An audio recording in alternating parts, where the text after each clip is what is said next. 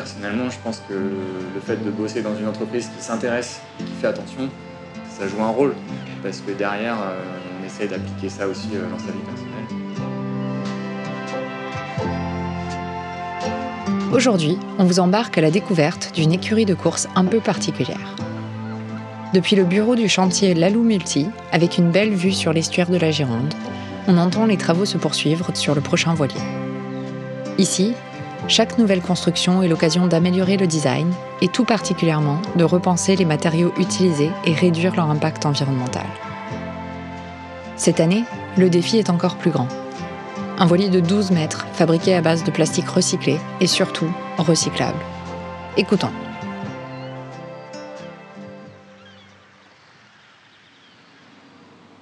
Alors moi, je m'appelle Kenny Piperol, j'ai 25 ans, je suis skipper euh, du Futio Classe 40, euh, donc on construit chez la Multi, et euh, je suis originaire de la Guadeloupe. Je suis arrivé ici il y a, dans le Médoc il y a un an, un petit peu plus d'un an. Et moi, je m'appelle Nicolas Poudret, j'ai 28 ans. Ça fait depuis septembre 2018 que je suis chez la Multi. Je suis arrivé pour la construction du Multi 50 Arkema 4. Je suis responsable bureau d'études.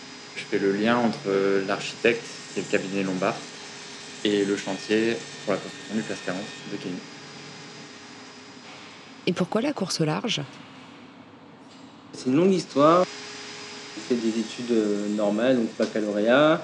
Et ensuite, à la fin de mon bac, je suis, rentré dans une euh, formation qui s'appelait Guadeloupe Grand Large, donc qui m'a formé pendant deux ans au métier de la mer, de la course au large et euh, a passé aussi des diplômes donc de capitaine de sang, euh, de maintenance nautique, tout ça. C'est ce qui m'a lancé un petit peu dans la course au large et qui m'a donné un peu la passion de, de, braver les océans, entre guillemets. Ensuite, j'ai commencé à approcher la course au large par la Mini Transat en 2017 j'ai terminé euh, bien placé donc, de cette euh, mini transat. Donc j'ai relancé un nouveau projet mini parce qu'il faut savoir que la mini c'est tous les deux ans. Donc euh, un nouveau projet en 2019 avec un, bateau neuf et, un, petit peu plus de moyens pour essayer de, faire mieux que 2017 parce que j'ai terminé quatrième. À l'issue de cette mini transat, j'ai rencontré Lalou entre temps qui a suivi un petit peu mon parcours et ma démarche euh, en course au large. Et donc après ma mini, il m'a euh, invité à rejoindre l'écurie pour un projet classe 40. Parce qu'on avait le, ce projet en commun qui était de moi faire du classe 40 et lui, euh, bah, chez la Lomouti, de trouver un skipper, jeune talent skipper, pour pouvoir être à la barre de ce bateau-là. C'est ce que j'ai accepté. Donc depuis février 2020, et puis pour ma part, euh, j'ai démarré donc la voile tout petit aussi, par l'optimiste. Euh, fait quelques régates euh, jusqu'au lycée et après, vu que j'avais à l'école des résultats assez bons, je me suis lancé donc dans, des études d'ingénieur, ingénieur mécanique et j'ai fait une spécialisation en architecture navale à l'école d'archi à Nantes.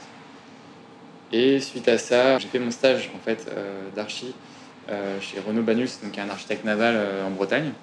Euh, qui était l'architecte naval du trimaran Sodebo ultime. Et suite à mon stage, j'ai été euh, embauché directement au bureau d'études euh, du team Sodebo sur la construction de l'ultime. C'était mon premier job, c'était hyper intéressant. Grâce à cette expérience-là, j'ai du coup intégré l'équipe La Multi pour la construction du Multi 50, vu que c'était à peu près la même chose en un peu plus petit. En fait, chez la Lomulti, euh, l'idée c'est que depuis 2013, euh, euh, Arkema est arrivé sur le premier Multi 50, donc le Noir Désir. Ensuite, ils ont tissé des liens, notamment en, partenariat financier et ensuite en technique et en R&D avec Arkema. Et donc, depuis 2014, ils travaillent sur, avec Arkema pour l'utilisation de la résine hélium, une résine recyclable issue du, pétrole, hein, mais recyclable. Et donc c'est un peu dans ce sens-là que fonctionne l'écurie, en tout cas essayer de faire en sorte qu'on puisse réutiliser euh, les, matériaux composites. Il y a eu une première expérience, une première mondiale qui était le Mini en 2014, 2015, le Mini 50 qui était construit avec cette résine-là. Et là maintenant, sur le classe 40, on va un petit peu plus loin en, y ajoutant des mousses aussi recyclables. Et ce qui permet d'avoir une plateforme, en tout cas la coque, euh, qui soit recyclable à 90%. Quoi. En quoi elle est différente cette résine? Le principe de cette résine, c'est que c'est une résine thermoplastique. Effectivement, elle est recyclable de par sa nature thermoplastique, contrairement à l'époxy et polyester classiques qui sont des thermodurs. Euh, donc euh, l'avantage, c'est que c'est une résine qui, euh, quand on la réchauffe à sa température de transition vitreuse, elle redevient liquide. Et du coup, ce qui est cool, c'est que on arrive à la fois aussi à séparer du coup cette résine des fibres. donc on peut vraiment, en fait, on revient, le terme technique, c'est qu'on revient au monomère de la résine. Et derrière ce monomère, on peut en refaire encore une fois de la résine. En fait, la résine en elle-même, je pense qu'elle est, recyclable à 99%. Il y a toujours euh, un petit peu de perte, euh, forcément dans l'opération de recyclage, il y a toujours un petit peu de perte, c'est pour ça qu'on on dit pas à 100%, mais euh, en réalité, le principe chimique fait qu'on arrive vraiment à, recycler la résine. Et après, les fibres, on essaye de les réutiliser peut-être différemment, peut-être pas en fibres longues pour refaire des bateaux, mais on peut les faire des fibres courtes et en faire voilà, du mat, des tissus un peu moins techniques. Pour continuer cette démarche-là sur le classe 40, euh, mis à part la, fabrication de la coque, on essaie d'aller loin aussi, enfin un peu plus loin dans la démarche. Donc on travaille avec euh, un docteur en droit de l'environnement, donc Caroline Mounier, qui nous a rejoint depuis euh, deux mois, je crois, un petit peu moins, qui a la charge en fait de faire un bilan carbone et, a posteriori une ACV du classe 40. Donc là, c'est pour ça qu'en bas, vous avez toutes les poubelles de toutes les couleurs. Donc on pèse les déchets, on trie c'est elle qui s'occupe aussi de contacter tous les fournisseurs pour leur demander euh, ben, d'où proviennent leurs matières premières, euh, quel est euh, l'impact carbone qu'a coûté pour pouvoir fabriquer ce produit, et ensuite quelle est la quantité de produits utilisés. Ça nous permet d'établir un bilan carbone. En tout cas, on essaie de le faire le plus précis possible. Et après, ben, c'est sur les matériaux aussi qu'on va utiliser sur le classe 40 savoir ben, les énergies renouvelables le plus que possible. Donc ça va être du panneau photovoltaïque, panneaux solaires, pardon. Ensuite, euh, ça va être de l'hydrogénérateur. Et euh, on essaie justement d'y implanter aussi un moteur électrique. Mais euh, on se trouve un petit peu bloqué par là aussi le fait que ce soit un bateau de course et que la jauge nous bloque un petit peu pour l'utilisation de, ce moteur électrique. On travaille un peu sur tous ces axes et ça va nous permettre de, j'espère d'ici l'année prochaine, trouver un compromis et d'avoir un bateau avec une énergie 100% verte. Vous percevez une évolution dans la jauge pour réduire l'impact de la course au large? En classe 40, on est assez bloqué parce que c'est des bateaux euh, quasiment de série. Donc on a une jauge qui un bateau de 12 mètres 19, un bateau de 4 mètres 50 de large avec un tirant d'eau euh, défini et précis et un tirant d'air précis. Et après, c'est la, chasse au poids sur le bateau. Ça fait qu'on hum, essaie d'avoir des bateaux les plus légers possibles. Et en plus, les batteries au lithium sont interdites en classe 40 ce qui réduit notre capacité de stockage. Pour avoir un bateau performant, il faut avoir un bateau léger euh, et avoir du poids placé au bon endroit, c'est-à-dire euh, le plus bas possible au niveau du bulbe de la quille. Et donc euh, c'est vrai que c'est un petit peu bloquant quoi, avec les batteries. je pense qu'on sera amené à travailler un peu plus un peu plus avec la jauge classe 40 pour essayer de faire un peu évoluer le texte pour, pour essayer d'ouvrir un petit peu les champs des possibles parce que là c'est vrai qu'on est un peu bloqué. Mais après les jauges elles évoluent quand même parce qu'on voit par exemple la jauge IMOCA euh, là, c'est tout récent, c'est de cette année. Maintenant, ils imposent de faire un calcul de bilan carbone sur toute nouvelle construction de bateau. Nous, pour l'instant, c'est pas imposé effectivement sur la classe 40. C'est pour ça que là, ce qu'on fait, nous, on n'est pas obligé de le faire en soi. Euh, mais on prend les devants un peu là-dessus, justement parce que c'est aussi la volonté de l'équipe euh, de faire attention à ça. De toute façon, on sait que un jour ou à l'autre, les autres classes vont finir par suivre aussi cette tendance-là et ils vont finir par nous imposer aussi donc, ce calcul. Et au final, on se rend compte que c'est hyper intéressant. Euh, c'est un truc qui est assez nouveau. Hein. Chez nous, on l'avait jamais fait avant. En réalité, euh, on s'aperçoit que, euh, par exemple, sur les fibres, c'est pas hyper facile d'avoir la traçabilité complète de d'où viennent les fibres, par où est-ce qu'elles sont passées, tout ça. Le programme du bateau, donc ça va être donc la Jacques cette année, la route du Rhum l'année prochaine et le Tour du Monde en 2023, The Race Around.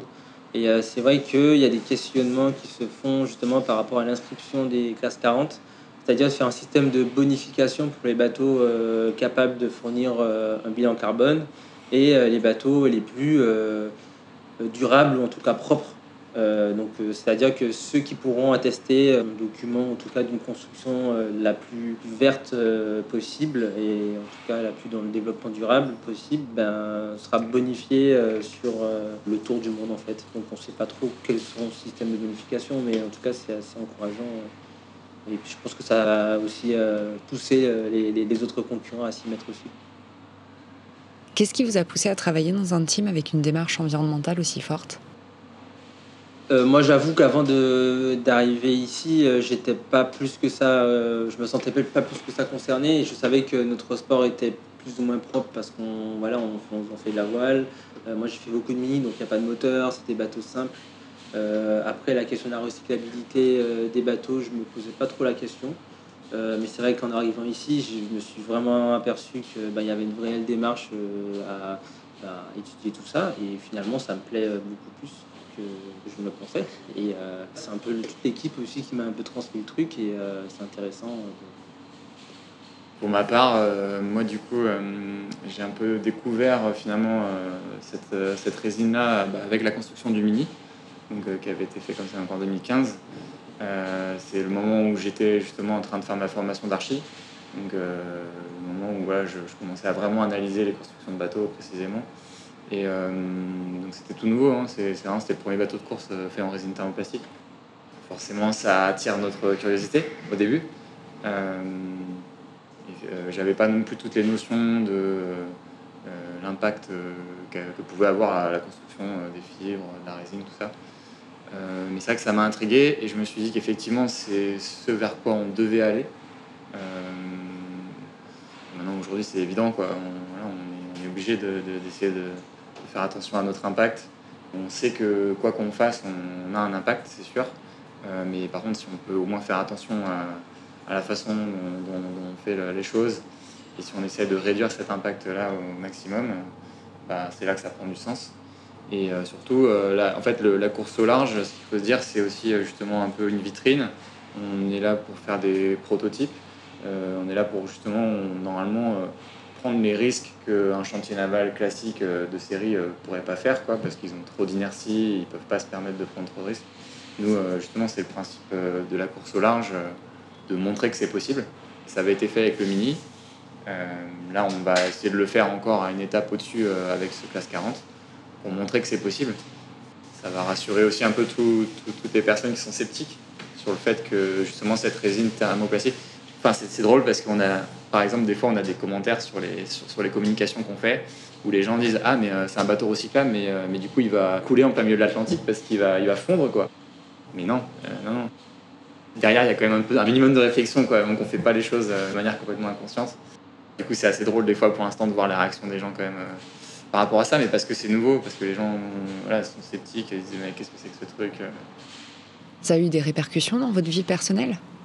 En fait, là, là, par exemple, l'entreprise Allo Multi, elle est en pleine transition. On essaie d'avoir une démarche euh, RSE. Justement, on fait attention à nos déplacements.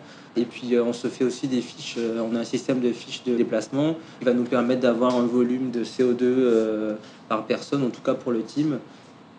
Et même quotidiennement, au final, ben, moi, quand je me déplace, je me dis, bon, bah, J'essaie de faire le plus utile possible, de pas faire trop d'aller-retour. Euh, et même euh, là où j'habite, du coup, je trie les déchets et tout. je fais attention à ça. Pour euh, aussi l'aspect du bah, en plus, il y a eu cette histoire de confinement qui a fait que tout le monde a aussi un peu été obligé de, je pense surtout à l'alimentation et, ce qu'on achète, on a été obligé de, de, beaucoup plus s'intéresser au circuit court. L'aspect un peu positif de ce truc-là, c'est que au final, on s'est un peu reconnecté à ce qu'on avait autour de nous, beaucoup plus qu'avant.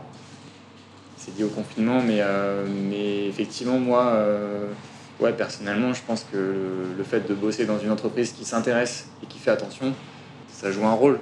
Parce que derrière, euh, on essaye d'appliquer ça aussi ouais, dans sa vie personnelle. En tout cas, moi, je me sens impacté aussi ouais, par ça.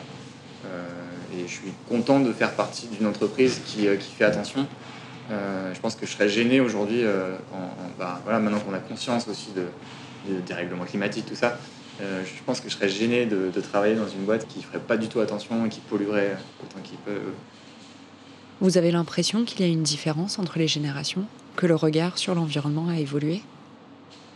On est une nouvelle génération de marins, de skippers et de, de coureurs au large qui sont plus sensibles aux enjeux environnementaux. Donc, donc c'est vrai qu'il y a pas mal de projets avec une dynamique environnementale, que ce soit en classe 40, en IMOCA, dans toutes les classes de bateaux d'ailleurs.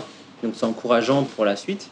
Après, comme disait Nico, c'est vrai qu'il ben, y en a un peu les, vieux de la vieille, comme on dit, qui sont un petit peu réfractaires ou qui, un petit peu, qui restent un peu assis sur les acquis et qui ont du mal, c'est vrai, à se projeter. Euh, mais bon, c'est aussi à nous, nouvelles générations, pour les générations futures, à faire l'effort d'essayer de laisser un monde moins pourri euh, pour nos enfants derrière. Quoi. Dans tous les secteurs d'activité, que ce soit dans l'automobile, euh, dans le nautisme, dans, dans l'aérien, il y a plein de choses qui changent. Donc on va dire que c'est un cercle vertueux, ça va dans le bon sens. C'est bien. Mais faut pas, comme je disais, il faut pas faire une généralité, parce que le meilleur exemple, c'est bah, Lalou, c'est notre patron, qui a plus de 55 ans maintenant. Et c'est lui qui a cette volonté-là de, de, faire évoluer la course au large. Donc effectivement, heureusement, il y a des, des, exemples comme ça qui prennent le contre-pied euh, pour pas, euh, pour pas dire euh, ah les anciennes générations font n'importe quoi. Il y a du bon partout.